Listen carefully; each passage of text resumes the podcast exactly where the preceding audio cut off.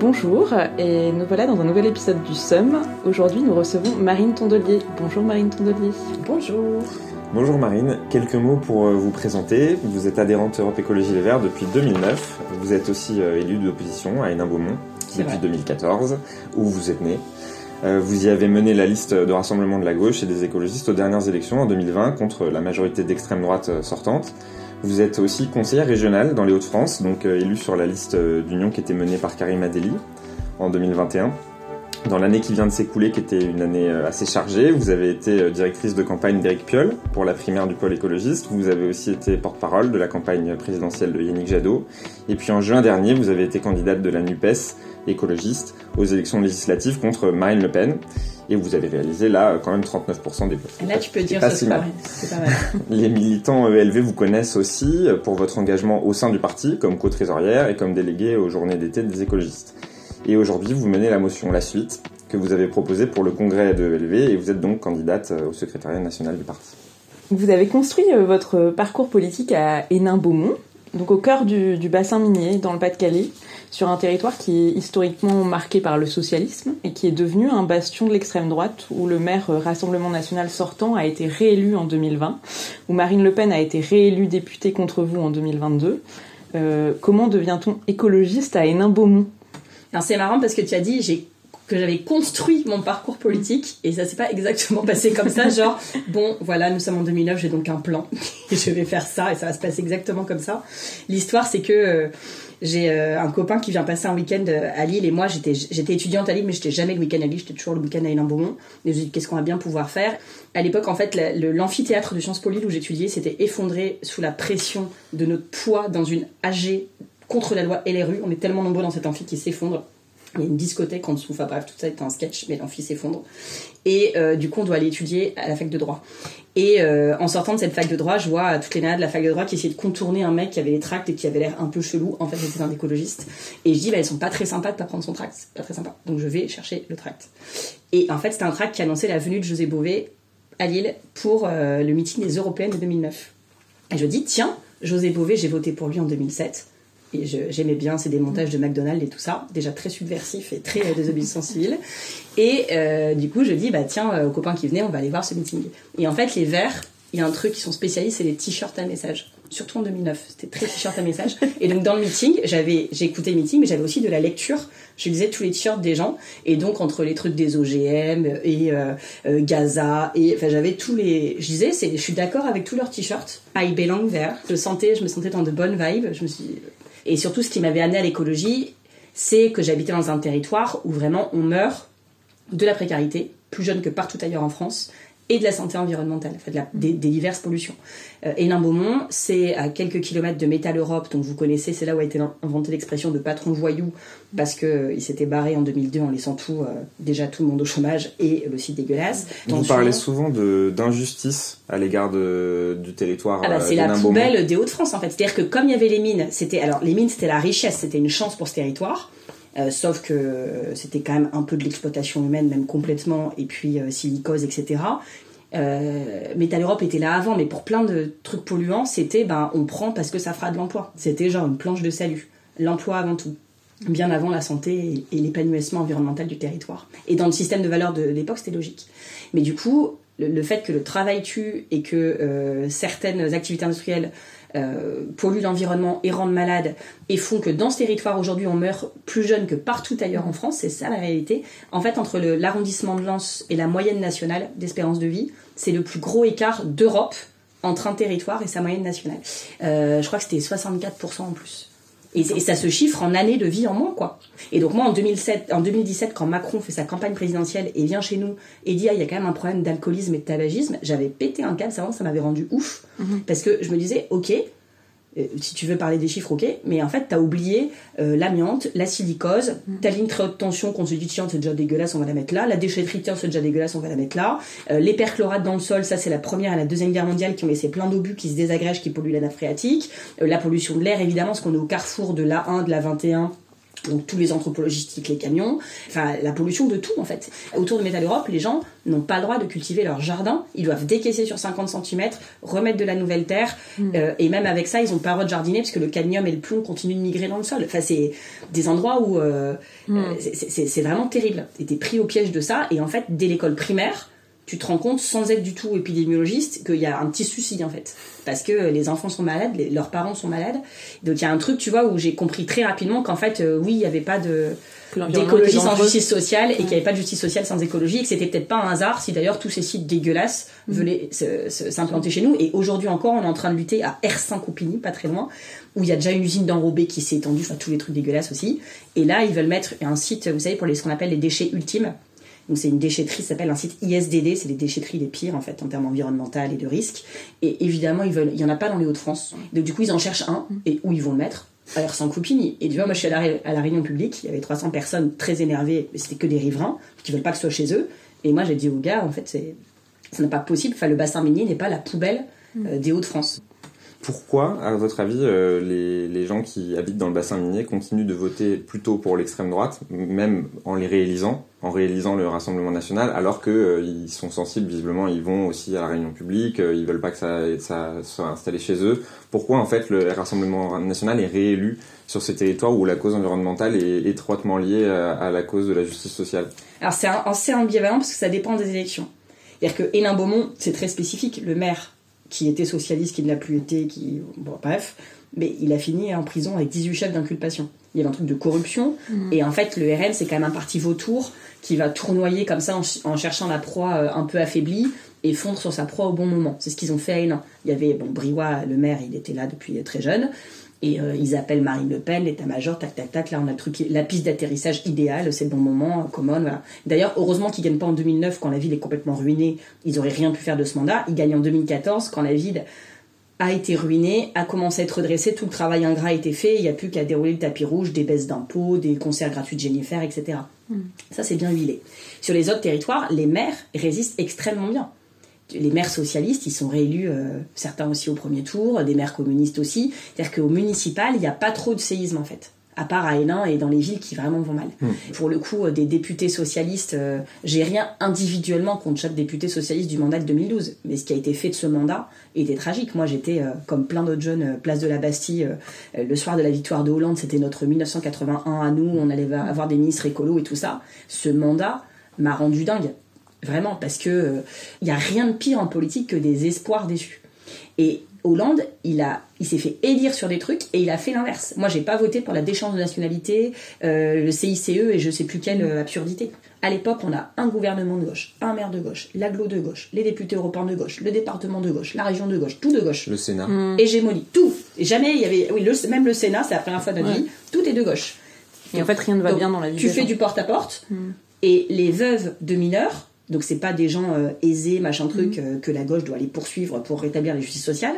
Il y en avait, elles payaient des impôts pour la première fois de leur vie suite à une réforme de la demi-part des veuves.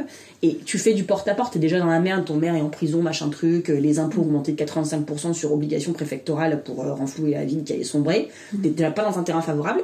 Et là, les gens disent, ah bah merci la gauche, mm. je paye les impôts pour la première fois de ma vie sur le revenu, alors je suis pas riche, et c'est la gauche qui a fait ça. Bah, en fait, tu réponds pourquoi? Et donc, du coup, très tôt, j'ai compris aussi, c'est pour ça que je me suis engagée en politique au niveau national, qu'en fait, quand tu es militant ou militante dans des territoires d'adversité, les gens situés à Lyon, à Strasbourg, etc., les gens, l'écologiste, les Jeanne Barséguian, euh, Grégory Doucet, Bruno Bernard, etc., quand tu es dans des territoires d'adversité, il n'y a pas de modèle local. Et donc, les gens, c'est ce qu'ils entendent à la télé.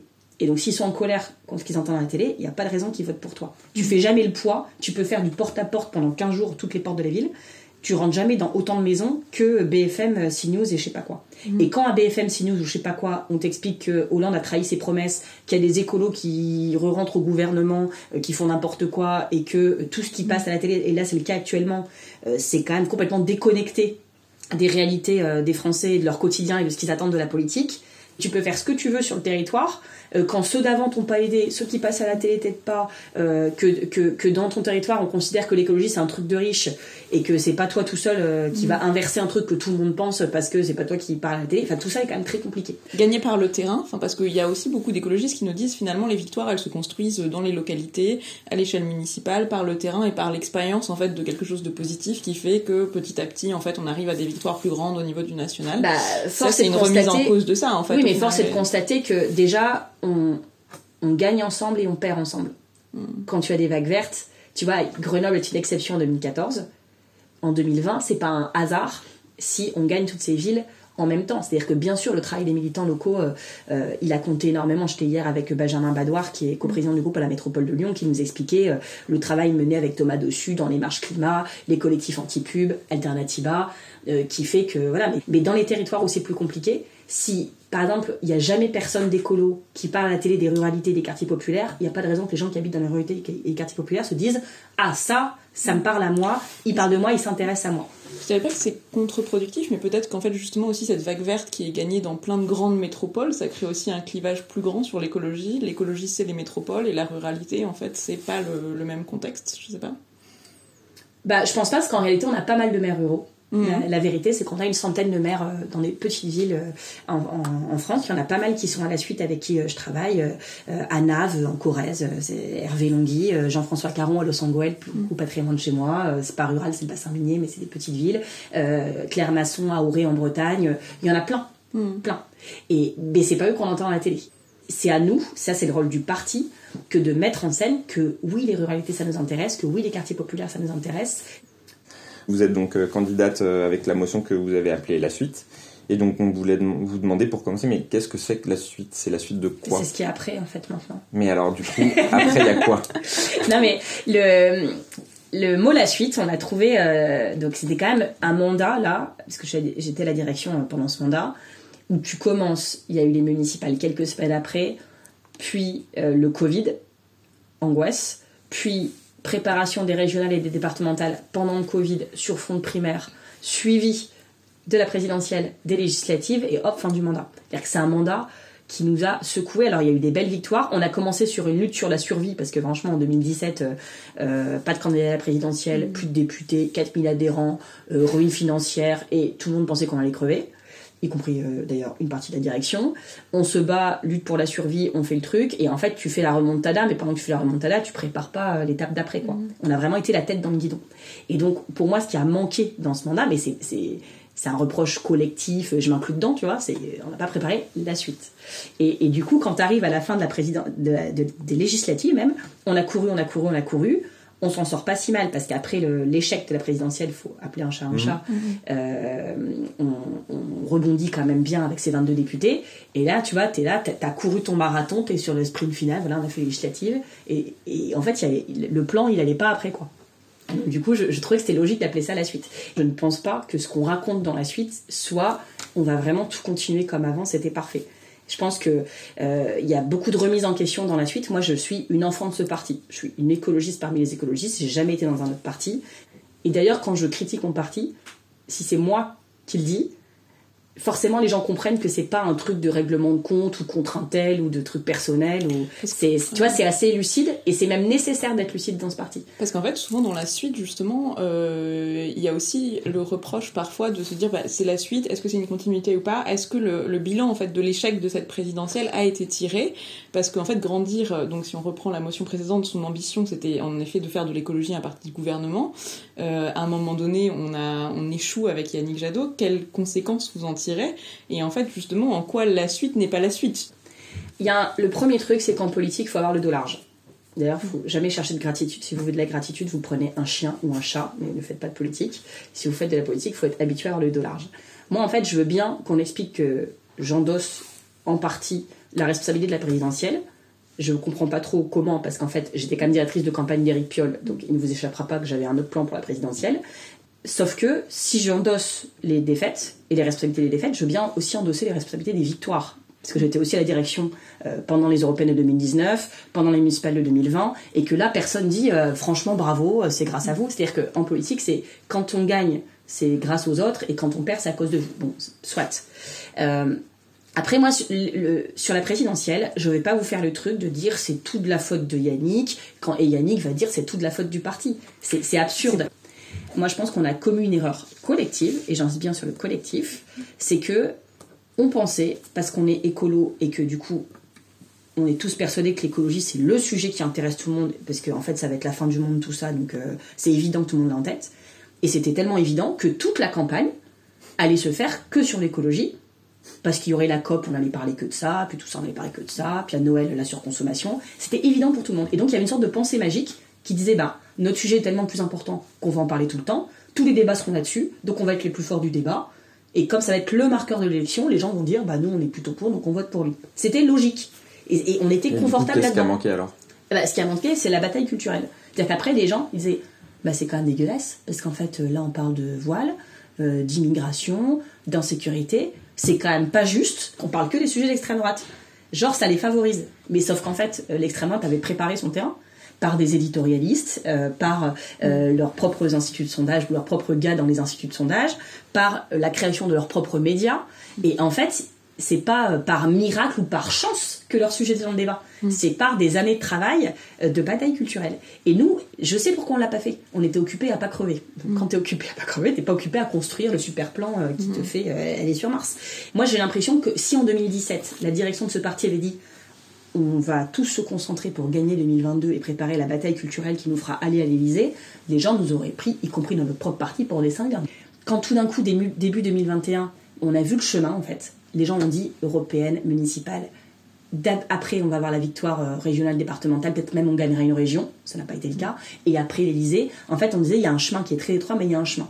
Sauf qu'en fait, on, on- on s'est pris à y rêver trop tard par rapport à- au temps qu'il aurait fallu pour préparer. Et je ne veux pas qu'on reconnaisse cet accident pour 2027.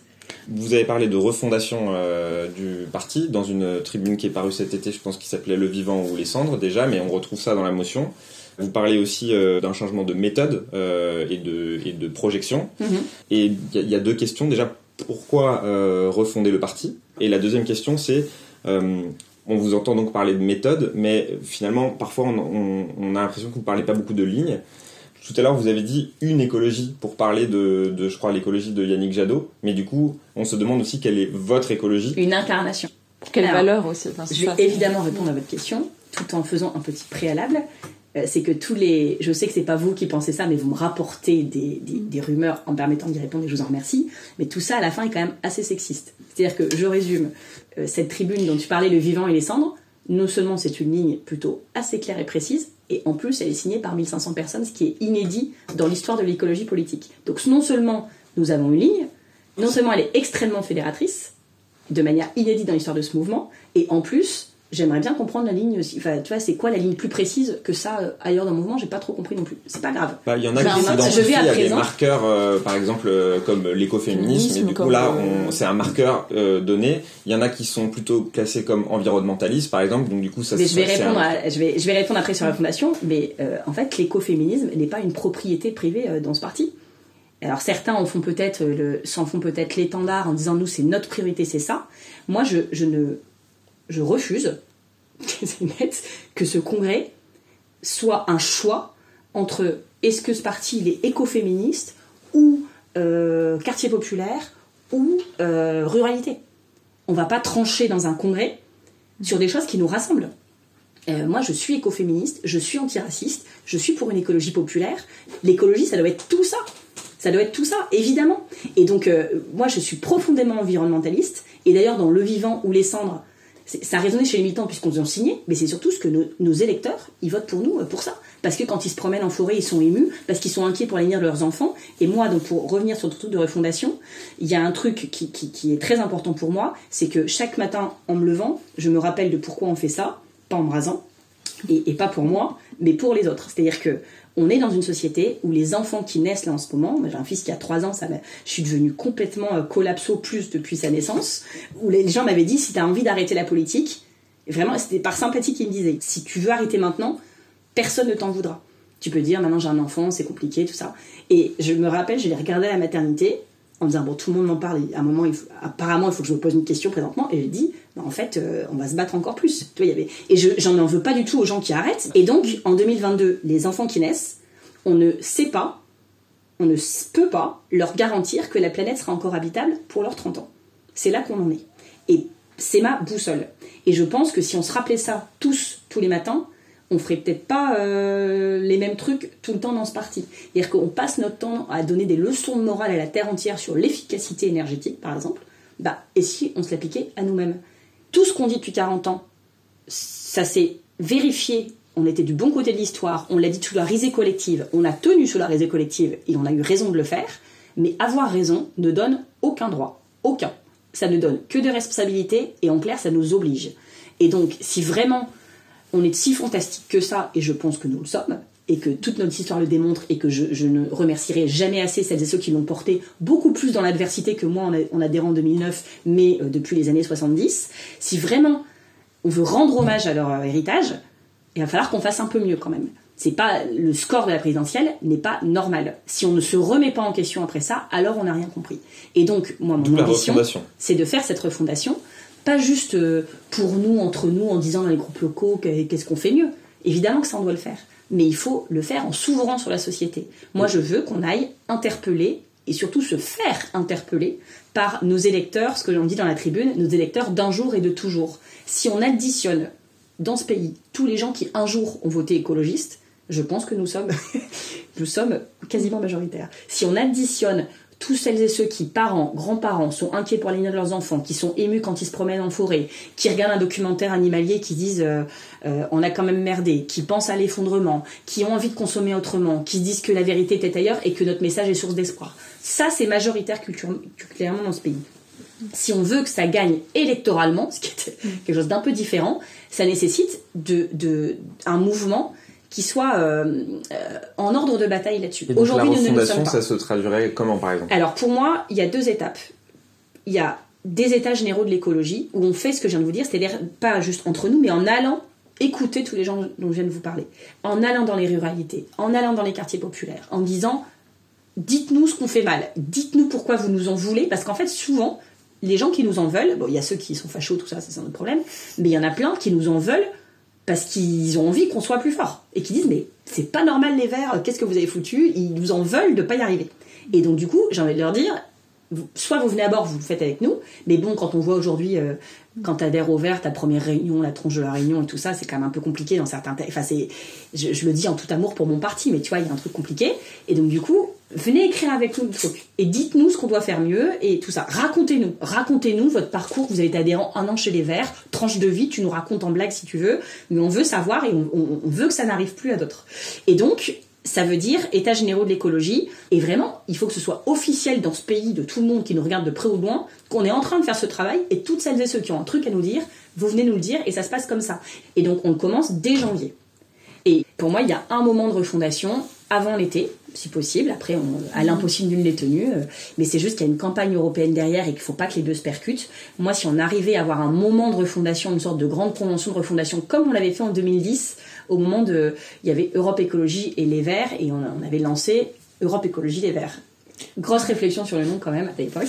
Et donc du coup, si... Faudrait changer de nom bah, Je pense que c'est... Je, n'en fais pas un préalable ou tout ça. Moi, je pense que si on s'appelait les écologistes, ce serait quand même beaucoup plus simple. Moi, Comme les républicains bah oui, mais on vachement mieux. Oui.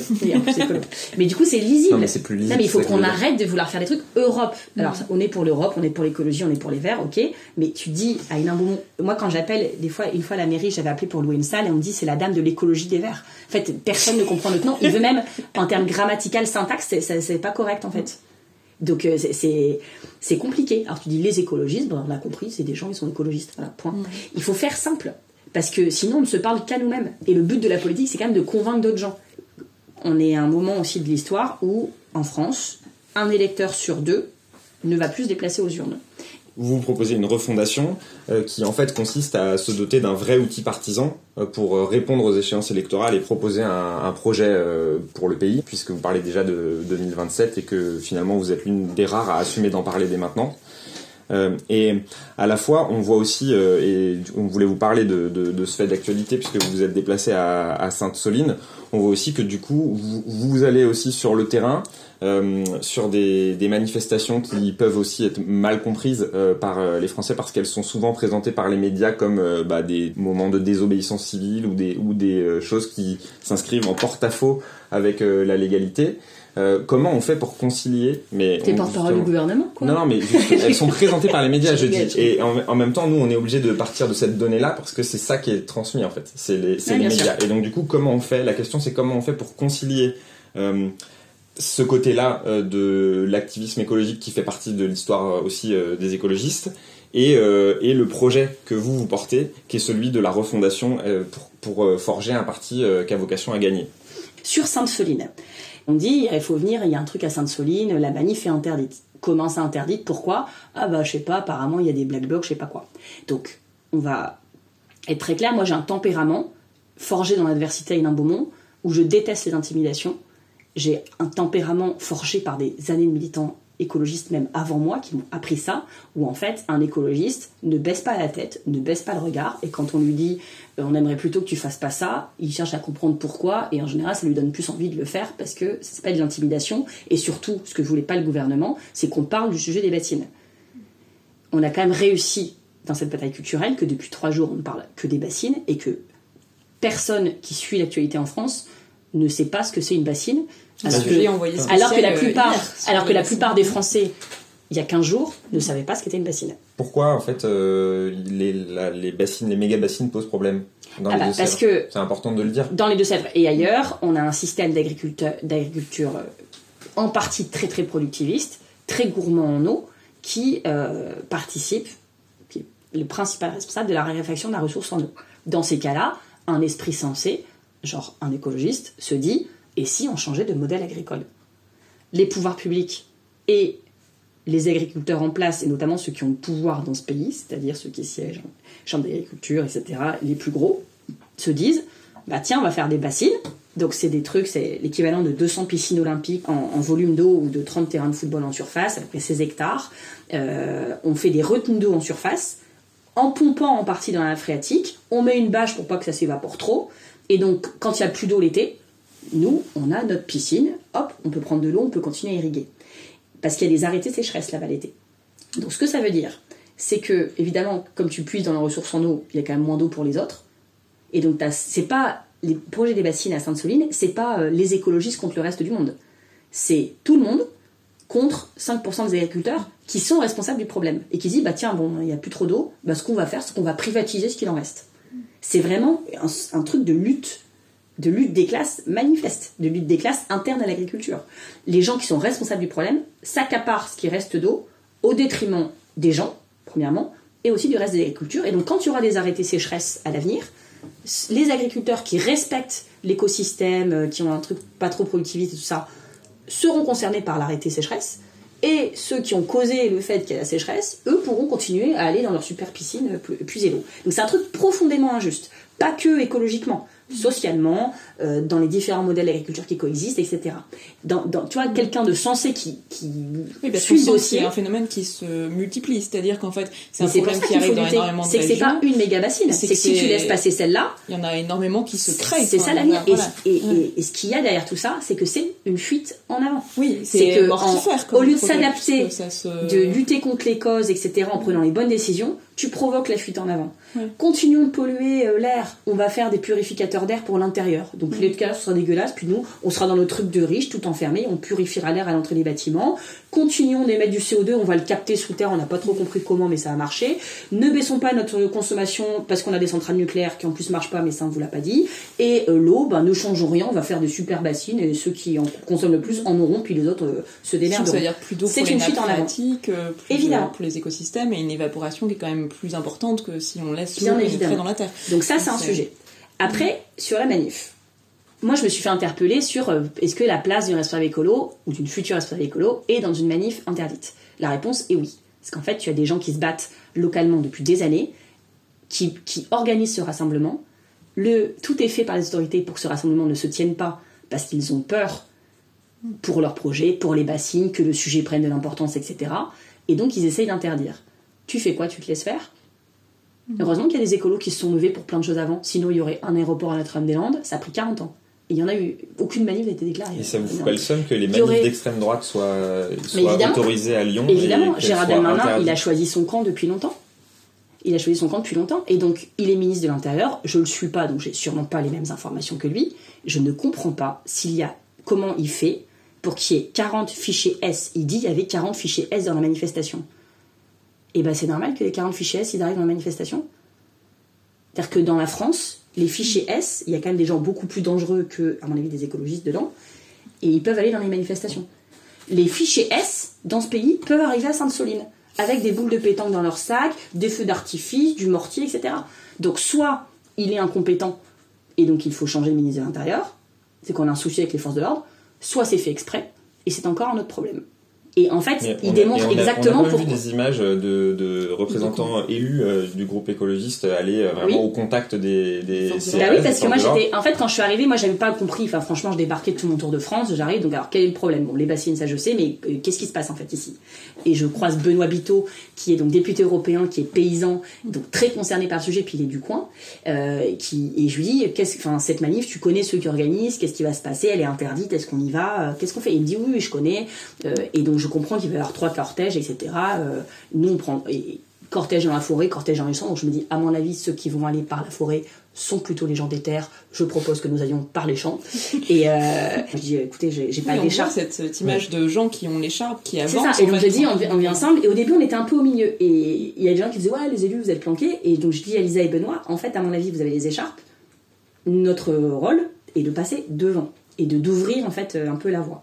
Euh, et donc c'est ce que nous faisons. Nous passons au tout début de la manif devant en disant, euh, on va aller voir les, on va montrer aux CRS qu'on est non violent parce qu'en plus euh, on est formé à ça. Et donc on va vers les CRS en leur montrant bien que voilà, nous sommes des gens sympathiques, nous venons en paix. Juste, on va aller marcher jusqu'à la C'était le sens de ma question tout à l'heure en fait. Est-ce que finalement, vous, en allant avec des députés écologistes au contact des CRS, vous vous donnez pas une image qui est contradictoire avec le projet de refondation que vous portez pour le parti? C'est, c'est... Mais non, mais parce que l'écologie, elle est radicale.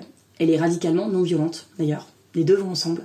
On est radical dans notre projet, euh, dans les solutions qu'on propose, euh, dans notre volonté de changer les choses et de manière positive pour 80, enfin même pour tous les Français en fait, parce que je pense que même, euh, enfin, si on sauve l'humanité, quand même, c'est un petit, un petit détail, mais enfin, tu vois, il y a un truc profondément positif dans ce qu'on porte. C'est radical, ça c'est radical. Mais la manière de porter, on est aussi des radicaux du collectif, de la non-violence, du dialogue, et notre rôle de- d'aller porter ces combats de cette manière. C'est ce qu'on a fait avec Lisa et Benoît Biteau. Mais est-ce que maintenant vous êtes pour une obstruction du, du chantier, pour l'installation d'une ZAD sur le, sur le site? Est-ce que Bah ça, fait partie de, du Bah coup, oui. de la suite de la... Bah oui, parce qu'en fait, ça fait partie de la bataille culturelle. Et en fait, quand tu es pour une cause juste et ce pourquoi on se bat, c'est pas juste idéologique.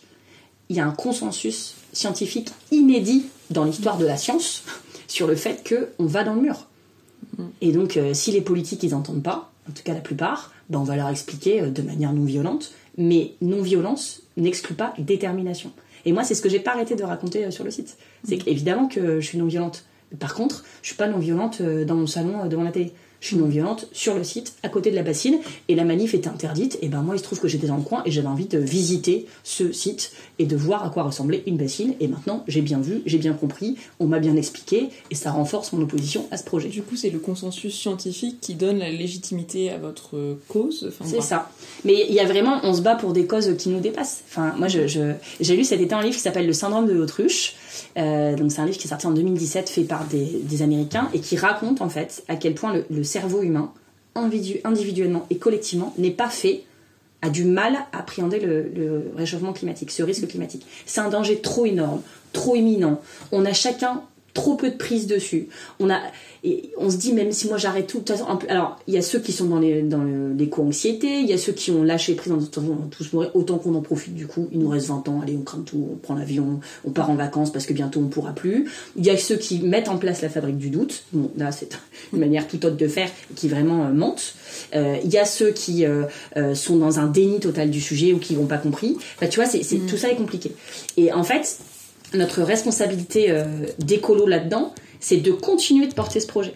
Et le droit, parfois, est un obstacle. Alors ça change en plus en France. Tu vois, pour la première fois là dans ce pays, on a euh, euh, la justice française qui condamne la France pour inaction climatique, qui condamne la France pour euh, manque de, de, politique publique sur la qualité de l'air, mais on se rend compte quand même que ça va pas assez vite. Et mm. donc, si, encore une fois, je veux bien qu'on se dise qu'on fait rien, on reste chez nous, on est sage, tout ça, on est des écologistes tranquilles. Moi, je revendique notre intranquillité parce que c'est notre devoir et notre responsabilité politique. Ce serait, on servirait à rien. Oui. Ce serait même une fausse politique lourde que de dire ah bon bah la justice a tranché, on attend, c'est pas, pas grave. Non mais ça je. Parce qu'en fait la politique, mm. le droit c'est le droit mm. et la politique c'est la politique. À Ménigout, juste à côté de Sainte-Soline, comme j'y étais profité pour aller dans le coin, il y avait le festival du documentaire animalier. Euh, c'est une école, 12, 12, euh, des promos de 12 personnes par an qui sont formées au documentaire animalier et faisaient leur festival. Donc j'y suis allée. Et ce site, c'était un barrage, je crois, de 11 millions de mètres cubes qui était prévu euh, à l'époque de, de Raffarin et de la région Poitou-Charentes. Donc c'était plutôt dans les années 90. Et le, le tribunal avait validé.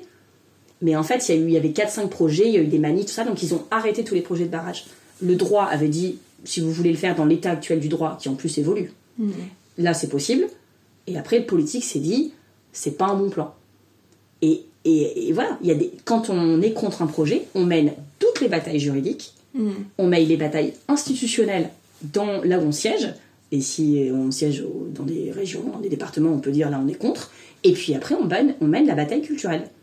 Et pour mener cette bataille culturelle, bah, il faut euh, sensibiliser au truc, il y a des manifs, il y a des ZAD, ça fait partie des outils, dans la palette d'outils qu'on a à disposition, on n'a pas à se fermer des outils, parce que sinon, en fait, à la fin, on abdique. Et un écologiste abdique rarement. Oui, après par contre, ce qu'on entend aussi dans le droit, c'est-à-dire qu'à un moment donné aussi, nous, euh, on le fait parce qu'on pense qu'on est dans une cause juste. Euh, après, l'extrême droite peut avoir aussi... On a la science avec nous. Voilà, c'est ça. C'est là Moi, où je veux dire que la limite, c'est là. Ça, je comprends, parce que moi, je, suis. Euh, des fois, je me dis, mais si. Tu vois, si l'extrême droite faisait comme toi, qu'est-ce que t'en penserais? Sauf que, en fait, nous, on a la science avec nous. Et c'est pas juste un truc idéologique. C'est un truc scientifique et c'est encore une fois, c'est pas les écologistes contre le reste du monde qui ont le seum, pour reprendre le titre de votre podcast, parce que euh, ils sont tout seuls à pas être d'accord et du coup ils disent bon du coup on va tout péter. C'est des gens qui de manière non violente vont montrer aux journalistes ce qu'il y a dans cette bassine, comment ça marche, euh, et qui défendent les populations locales, les agriculteurs qui sont aussi dans le respect de l'environnement, contre 5% des agriculteurs qui se sont accaparés les richesses. Peut-être qu'on peut changer de, sujet pour avancer. Il y a un dernier point qu'on voulait aborder avec vous, qui est un point qui, euh, voilà, qui, qui, distingue aussi les différentes motions qui sont présentées pour le Congrès, c'est celui de la NUPES. Euh, ah, ça faisait longtemps qu'on n'en avait pas parlé. je me disais, va-t-on arriver à la fin du podcast sans en parler Gérald Darmanin va-t-il nous sauver de ce sujet Aujourd'hui, on en parle à la fin. C'est vrai que d'habitude, on en parle plus tôt et on voulait quand même aborder avec vous des questions euh, environnementales qui sont importantes aussi dans les combats qui sont menés par les écologistes et c'est ce qu'on a fait. Mais quand même reste cette question, puisque ELV fait partie, euh, je le rappelle, de, de cette alliance électorale qui a été scellée donc au moment des, des législatives. Mais je le rappelle pour ceux qui nous écoutent. Voilà, bon, on sait que ça a permis du coup quand même de faire élire un groupe puisqu'on a le premier groupe écologiste euh, qui, est, qui est à l'Assemblée nationale depuis les dernières élections législatives. Euh, on sait aussi qu'au sein de la NUPES, il y a des lignes de, de, de divergence parfois sur certains sujets. Sinon, on serait tous dans le même parti. Voilà, exactement. Mais il y en a qui nous ont proposé de faire un mouvement euh, NUPES, auquel on pouvait adhérer. Donc nous, on a, on a entendu toutes les propositions qui existaient sur ce sujet.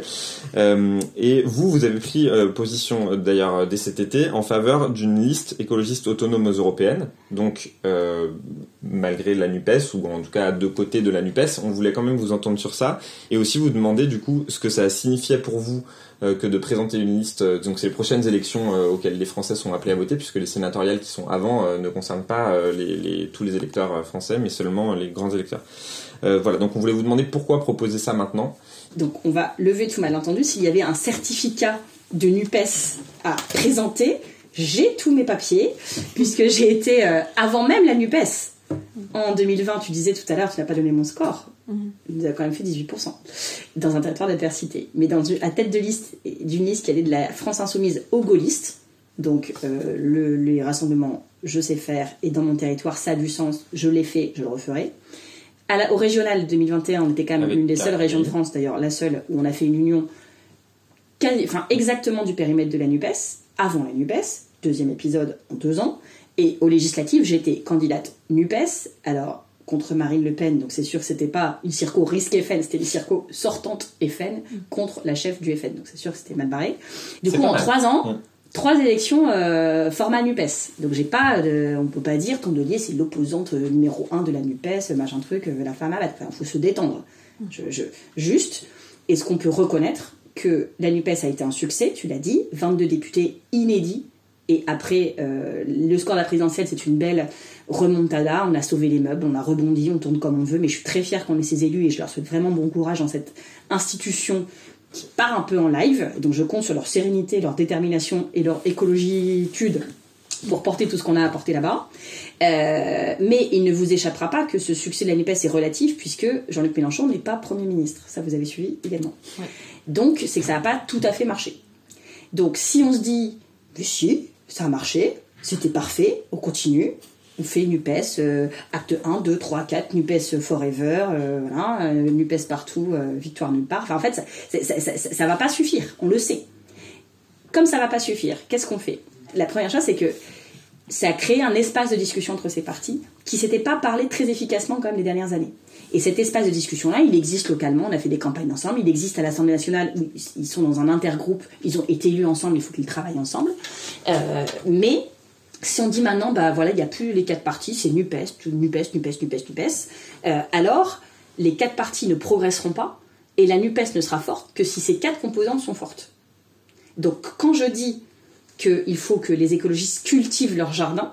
C'est ma manière de le dire parce que j'adore Voltaire et que je trouve que cette expression cultiver son jardin parle beaucoup aux écolos. Ça veut dire que la suite de la NUPES, il y aura aussi la suite de la NUPES, euh, ça veut dire faire un peu différemment. Je pense qu'en termes d'incarnation, il y a des choses sur lesquelles il faut s'interroger collectivement, sur la manière de fonctionner ensemble, ni autarcie, ni hégémonie.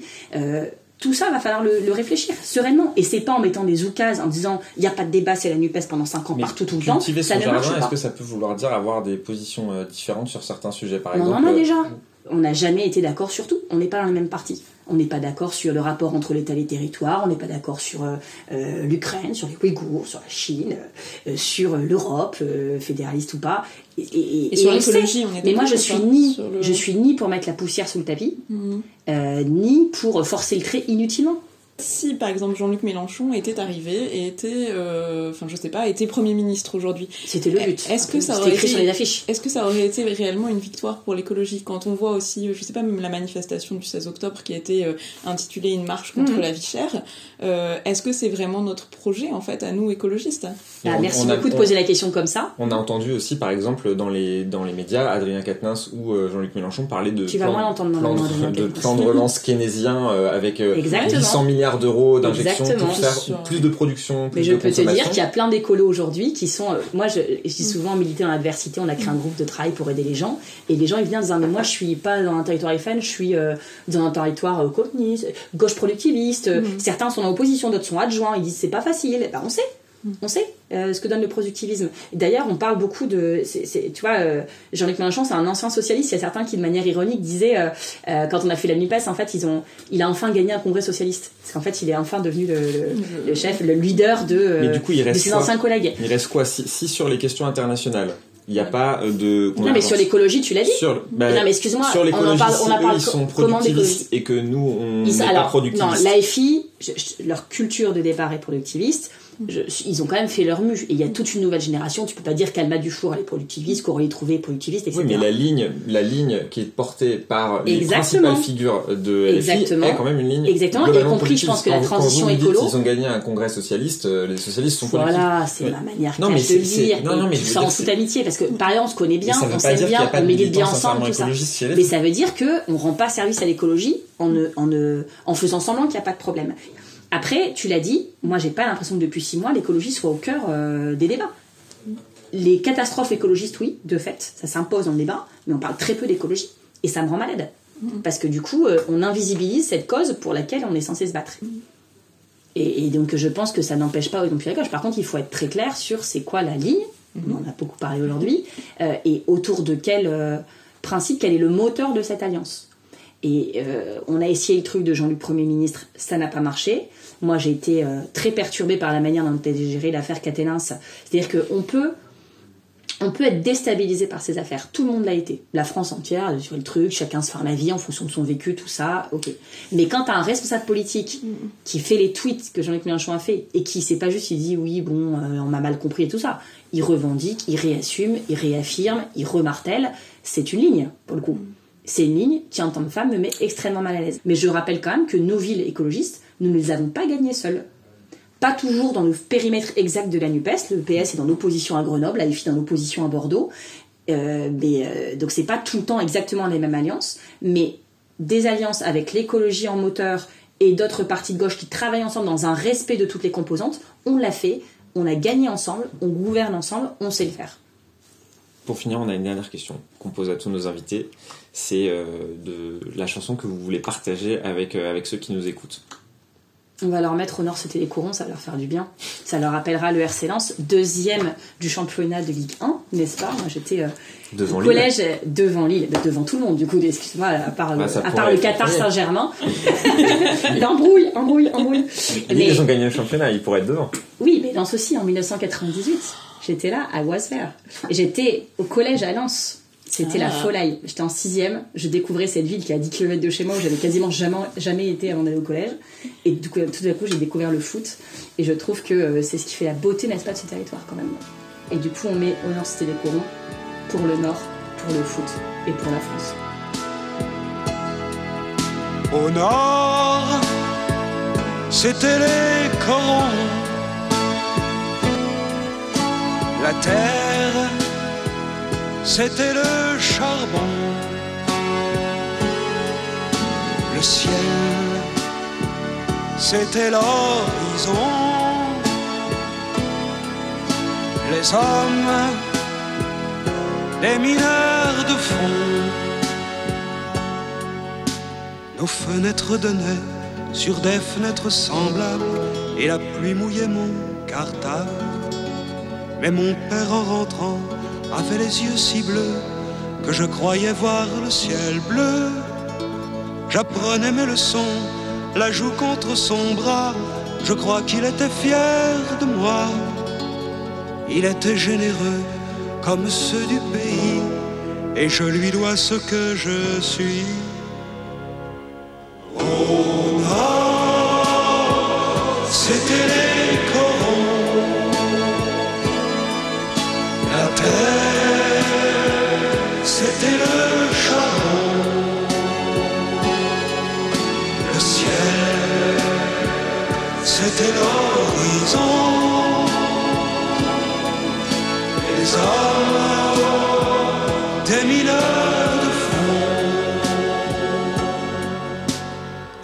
c'était mon enfance, et elle était heureuse dans la buée des lessiveuses. Et j'avais les terrils à défaut de montagne, d'en haut je voyais la campagne. Mon père était gueule noire, comme l'étaient ses parents. Ma mère avait des cheveux blancs. Ils étaient de la fosse, comme on est d'un pays.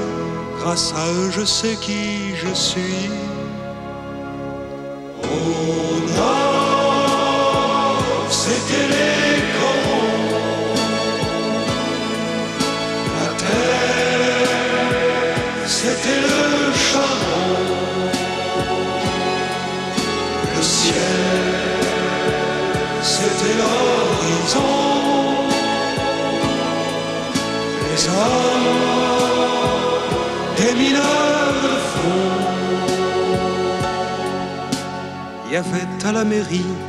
le jour de la kermesse, une photo de Jean Jaurès.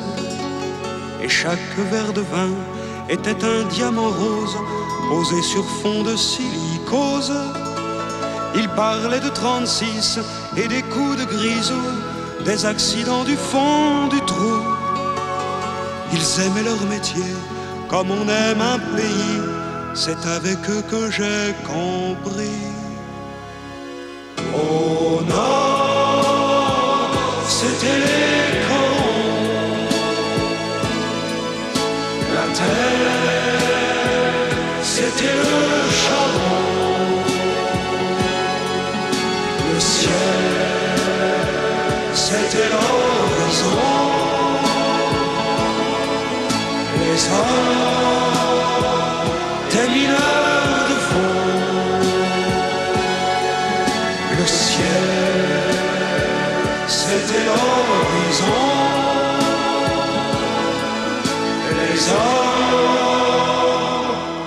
Des mineurs de fond.